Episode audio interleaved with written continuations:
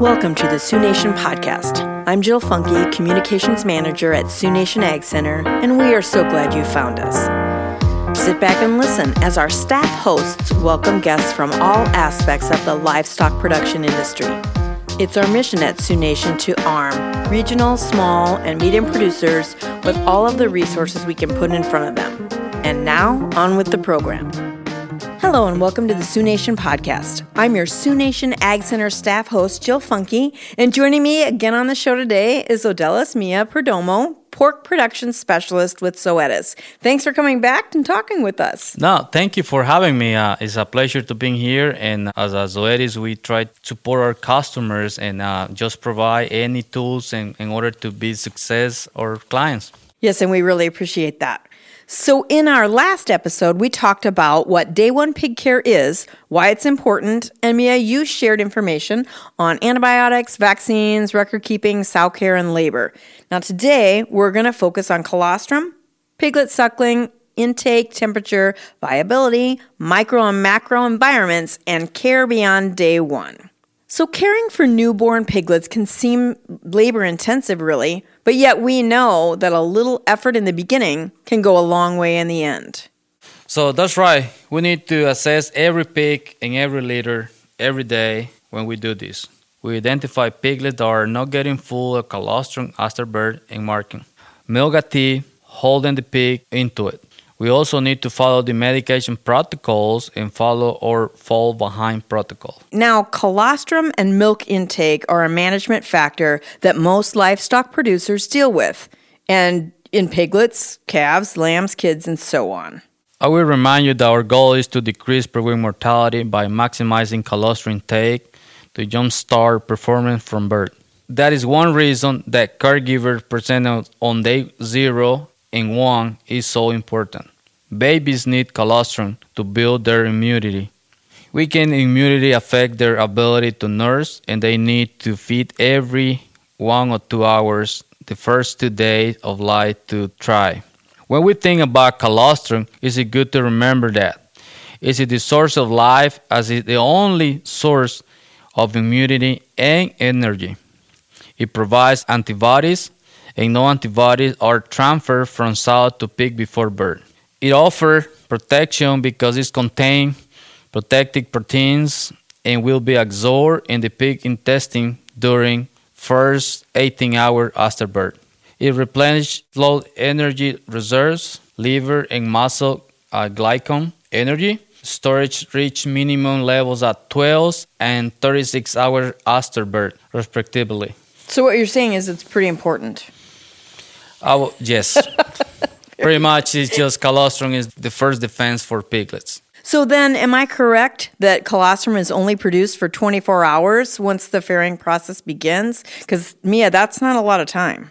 That is correct. There is more reason why we need to get those piglets nursing immediately. Colostrum components are optimally absorbed during the first 3 or 12 hours after birth. After first 6 hours, antibodies decrease by 50%, and absorption declines at the same rate. The composition of fluid in the mammary glands changes to milk after 24 hours. Also, it's imperative to not transfer pig between litters in the first 24 hours of their life. In other words, do not transfer wet piglets during that time. Now, seeing why the colostrum is so important makes me wonder what we can do to ensure adequate colostrum intake. Excellent question. We know the clock takes away precious minutes after piglets are born. When we place them on sow, we need to exert them to make sure they stay latches on and are actively nursing long enough to ingest colostrum. Keep them from going astray from the underline, even if we had to return them to it. Mark the piglets who are not nursing or lack a full belly. To promote nursing, milk a teat to extract colostrum and try to attach the piglet into it. Mia, I didn't realize that there was a relationship between colostrum intake and piglet body temperature. Excellent point. I'm not sure everyone realized this. The skin temperature of piglets that fail to receive colostrum can be as much as 20 degrees lower than one who did. A low body temp also lowers the viability of a piglet. So I've read about split suckling. When should a producer start that process? As soon as there are more live piglets than there are functional teats, it can also be started when the sow finishes farrowing or when the next word shift begins. Start by moving five to seven of the fullest pigs to an enclosed and warm area like a hot box. I don't forget to mark them. So we know how important colostrum and milk are, but we also need to consider the environment those piglets are born into, right? That's right. We need to look at the microenvironment, meaning the overall condition for the cell. This can include building temperature, airflow, air quality, lighting, noise, and all factors regarding the entire facility. Then we need to look at the micro environment of the piglets in their individual crates or areas. Once again, looking at temperature and other factors like supplemental heat, enclosure, a space for the piglets, a space for the sow, layout for optimal feeding, and bedding. So you talked about temperature. Now, getting the temp just right for piglets and sows is what we're talking about. But Mia, this can be a challenge because the piglets and the sow have very different ideal room temperatures that keep them happy and healthy, right? Absolutely. There can be as much as 10 degree difference in the temperature that is ideal for the sow versus the temperature that the piglets need to avoid being cold or losing energy to shivering to keep it warm. The first thing we want to do is get the piglets dry off by removing fluids or membranes and giving special attention to the mouth and nose area. This handling process gives us the chance to revive any weak born pig by resuscitating gently with small chest compression and blowing air into nostril or mouth. The piglets need to nurse as soon as possible. They are coming from 104 degrees uterine temperature to a room temperature of between 70 to 74 degrees. The ideal temperature for them when under a heat lamp or a heating pad is 94.5 degrees. Contrast that with the fact the ideal room temperature for the sow is 65 degrees and adequate airflow. Okay, we've covered their environment. Could we move our timeline to beyond those first 24 hours for the piglet and start talking about fostering? Sure.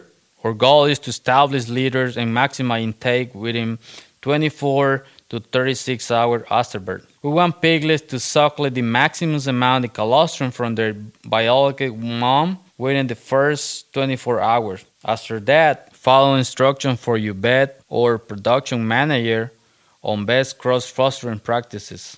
Now, Mia, even though farrowing is a critical time for the piglet, we can't forget to monitor the health of the sow as well, right?